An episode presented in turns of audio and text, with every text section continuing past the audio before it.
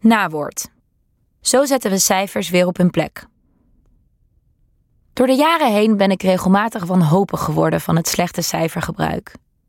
De denkfouten die maar op blijven duiken, de onderbuikgevoelens die tot verkeerde interpretaties leiden, de belangen die waarheidsvinding overheersen. Het is om mismoedig van te worden.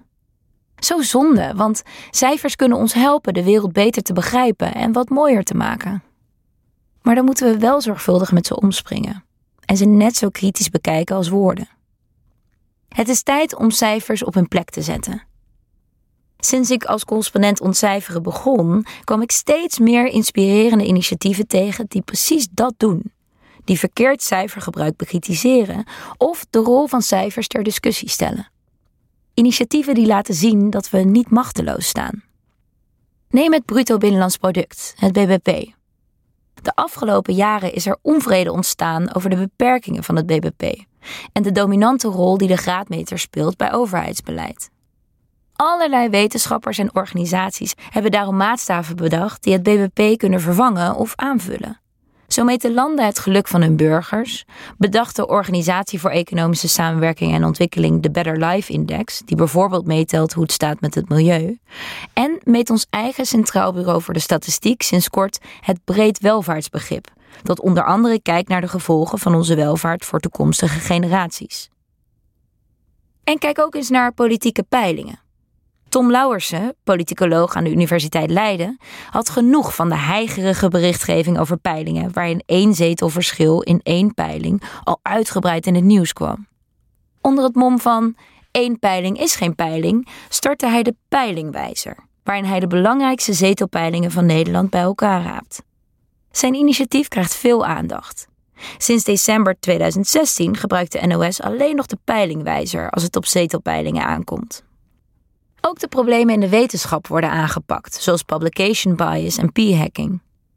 Zo kunnen economen en andere onderzoekers in de sociale wetenschappen sinds 2012 hun experimenten registreren bij de American Economic Association voordat ze hun onderzoek uitvoeren. Op die manier is direct duidelijk wat ze van plan zijn en kunnen ze later niet eindeloos gaan zoeken naar significante resultaten. En waren replicaties, herhalingen van onderzoek, lange tijd niet populair omdat wetenschappers met nieuwe, sappige resultaten moesten komen. De afgelopen jaren zie je zulke onderzoeken steeds vaker opduiken. Zo start het Amerikaanse Center for Open Science het Reproducibility Project voor psychologiestudies. 270 wetenschappers herhaalden 100 psychologische onderzoeken en vonden dat de effecten minder groot en minder vaak significant waren. Er zijn nu zelfs wetenschappelijke tijdschriften die alleen nog maar zulke replicaties publiceren. Ook de coronacrisis gaf hoop als het op cijfers aankwam. Al werden er veel stellige claims gedaan, er waren ook mensen die verkeerd gebruik aankaarten en eerlijk waren over de onzekerheid. Premier Mark Rutte stelde dat hij 100% van de beslissingen met 50% van de kennis moest nemen.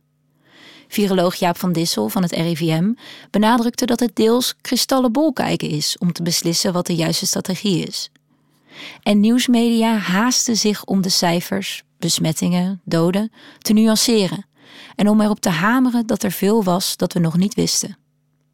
Maar vraag je je misschien af, wat als je nou geen beleidsmaker, wetenschapper of journalist bent? Wat kun je dan doen als je je zorgen maakt over de rol van cijfers? Verandering begint vaak al dicht bij huis. Neem het onderwijs van je kinderen. Je hoort veel over de dominantie van CITO-scores en het feit dat zelfs op de kinderopvang cijfers worden uitgedeeld. Maar er zijn ook docenten en scholen die juist minder cijfers geven. Zo heeft economieleraar Anton Nanninga besloten om zijn leerlingen niet in cijfers, maar in woorden uit te leggen hoe ze het hebben gedaan. Nu kan hij zich niet meer verschuilen achter een getal, vertelde hij in een interview met Stichting Nivels. Ik moet nu gedegen feedback geven. Ook leraar Duits Martin Ringenaldus geeft voor zijn derde jaar VMBO basiskader geen cijfers meer. Verademing, schreef hij mij op Twitter. Meer motivatie onder de leerlingen en een ontspannen sfeer, geen toetsdruk. Zelfs de naamvallen gaan er nu goed in. Het zijn slechts experimenten, maar ze laten zien dat je ook zonder cijfers kunt. Ook in je baan kunnen cijfers een dominante rol spelen. Door de focus op targets, checklists en key performance indicators kan de kwaliteit van het werk in de knel komen. Ook daar is verandering mogelijk. Een mooi voorbeeld is het Roer moet om, een actiegroep van huisartsen die het lukte om bijna drie kwart van hun collega's hun manifest te laten ondertekenen. Uiteindelijk sloten ze in 2015 met zorgverzekeraars een akkoord voor minder bureaucratie. Een ander voorbeeld van verandering is de bijenkorf. In sommige winkels werden verkopers verzocht om klanten na hun aankoop te vragen om een beoordeling, het liefst met de naam van de werknemer erbij. Een bijenkorfmedewerker vertelde aan Nieuwsuur over collega's die hun hele familie vroegen om een 9 of een 10 te geven. Ook andere media gaven aandacht aan het systeem. En Linda Vermeulen van de FNV riep bijenkorfklanten op om altijd een 10 te geven. De reuring hielp. Nog altijd kunnen klanten hun mening achterlaten, maar verkopers hoeven klanten voortaan niet meer te vragen om persoonlijke feedback. Zelfs tegen big data algoritmes blijkt verzet mogelijk. Neem het initiatief Open Schufa. Schufa is de grootste kredietbeoordelaar in Duitsland. De kredietscores hebben grote gevolgen, maar het bedrijf weigert om het algoritme openbaar te maken. Maar je kunt als burger wel je eigen rapport opvragen. Dat staat zo in de wet. Daarom riepen de Open Knowledge Foundation en Algorithm Watch Duitsers op: vraag je kredietrapport aan en stuur het naar ons door. Met voldoende gegevens zouden ze het algoritme zelf kunnen nabouwen. Uiteindelijk stuurden meer dan 4000 mensen hun informatie op. Stuk voor stuk mensen die het belangrijk vonden om te begrijpen wat er achter de cijfers schuil ging. Met die gegevens kon de club laten zien dat Shufa de basisregels voor gegevensbescherming schende. Het lukte niet om het algoritme te reproduceren zoals het plan was geweest, mede omdat het bedrijf minder informatie ging verstrekken. Maar, stelt OpenShufa op een website, het is waar dat we Shufa hebben laten zweten. Al deze initiatieven laten zien dat de dominante rol van cijfers in ons leven geen gegeven is, maar iets waartegen we ons kunnen verzetten. Of je nu journalist bent of beleidsmaker, leraar of huisarts, politieagent of statisticus, cijfers beïnvloeden je leven. Dus heb je het recht om je ermee te bemoeien. Mensen hebben cijfers bedacht. Het is dus ook aan ons hoe we ze gebruiken. Checklist. Wat doe je als je een cijfer tegenkomt? Je komt een cijfer tegen, bijvoorbeeld in het nieuws. Wil je weten of het deugt? Stel dan de volgende zes vragen. Kun je de vragen niet beantwoorden omdat de onderzoeksverantwoording nergens te vinden is, laat het cijfer dan meteen links liggen. Als een onderzoeker niet duidelijk is over zijn of haar methode, dan is het je aandacht echt niet waard. Oké, daar gaan we. Vraag 1. Wie brengt het cijfer? Komt een politicus met een statistiekje waaruit zou blijken dat zijn beleid goed is voor de economie? Heeft Mars onderzoek gefinancierd dat laat zien dat chocola gezond is? Kijk dan extra goed en zoek aanvullende bronnen. Vraag 2. Wat voel ik? Maakt het cijfer je blij of juist bang, boos of verdrietig? Pas op dat je het cijfer niet zomaar accepteert of wegwuift. Wees je bewust van je onderbuikgevoelens en zoek naar bronnen met een andere invalshoek. Vraag 3. Hoe is er gestandaardiseerd? Gaat het cijfer over een bedacht concept, zoals economische groei of intelligentie? Let dan extra goed op. Welke morele keuzes zijn gemaakt bij het meten? Wordt het cijfer opgeblazen tot iets wat het niet is? Probeer cijfers te zoeken die het concept op andere manieren meten.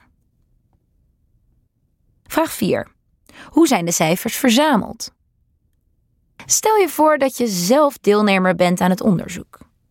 Zijn er vragen die een bepaalde richting opduwen? Zijn de omstandigheden zo dat je liever niet de waarheid zou vertellen? Neem de cijfers dan met een extra korrel zout.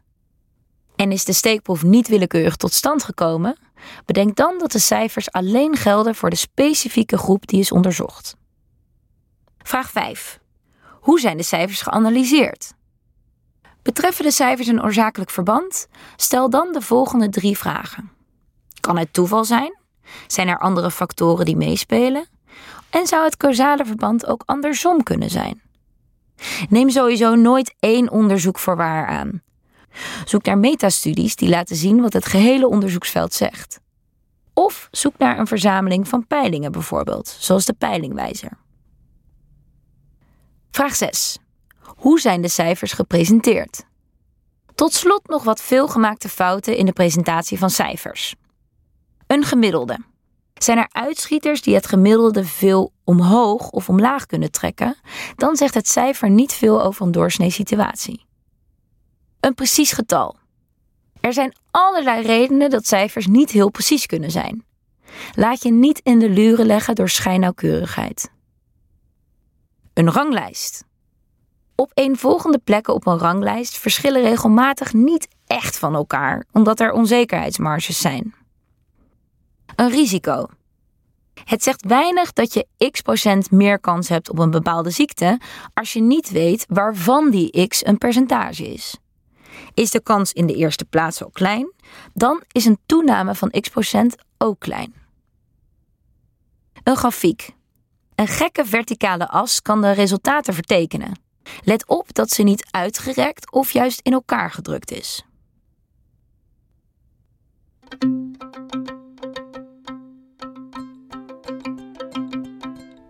Dat was het. Het best verkochte boek ooit, met deze titel. Ik hoop dat je het boek met plezier hebt geluisterd. En ik hoop dat je je voortaan niet meer door cijfers laat intimideren. En dat je je zo nu en dan afvraagt: waar komt dat cijfer toch vandaan? Ik blijf in ieder geval over dit onderwerp schrijven. Wil je me blijven volgen? Ga dan naar decorrespondent.nl/slash sanneblauw. En wil je het nog eens rustig nalezen en alle grafieken en bronnen bekijken? Bekijk dan het papieren boek of het e-book. Veel dank aan Tinium Audioproducties en aan Diederik Rijpstra, die de muziek maakte voor dit audioboek. En veel dank aan jou voor het luisteren.